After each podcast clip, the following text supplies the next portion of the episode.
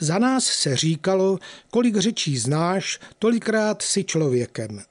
Připomněl jsem si to, když se nedávno opět začalo s novým ministrem školství diskutovat, jestli by žáci měli mít druhý jazyk povinně nebo jen dobrovolně. Zvraty v našem školství nejsou nic neobvyklého. Dokladem budíš třeba měnící se rozhodnutí o maturitách z matematiky. Vraťme se však zpátky k jazykové kauze. Za nás byla povinná ruština, teprve gymnaziální studia zařadila druhý jazyk, obvykle Němčinu.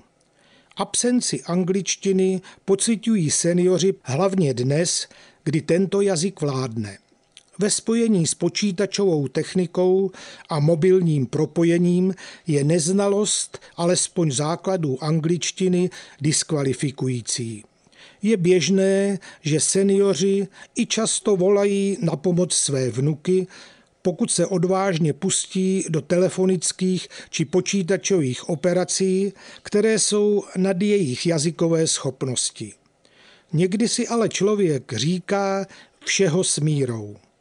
To když například televizní moderátoři klidně vkládají do svých vystoupení anglická slovíčka, a neuvědomují si, že třeba jen jedno použití pro ně běžného výrazu znamená pro starší generaci nesrozumitelnost celé věty.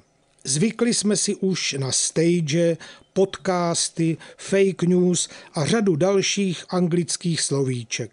Některé dokonce už převzali i jazykovědci.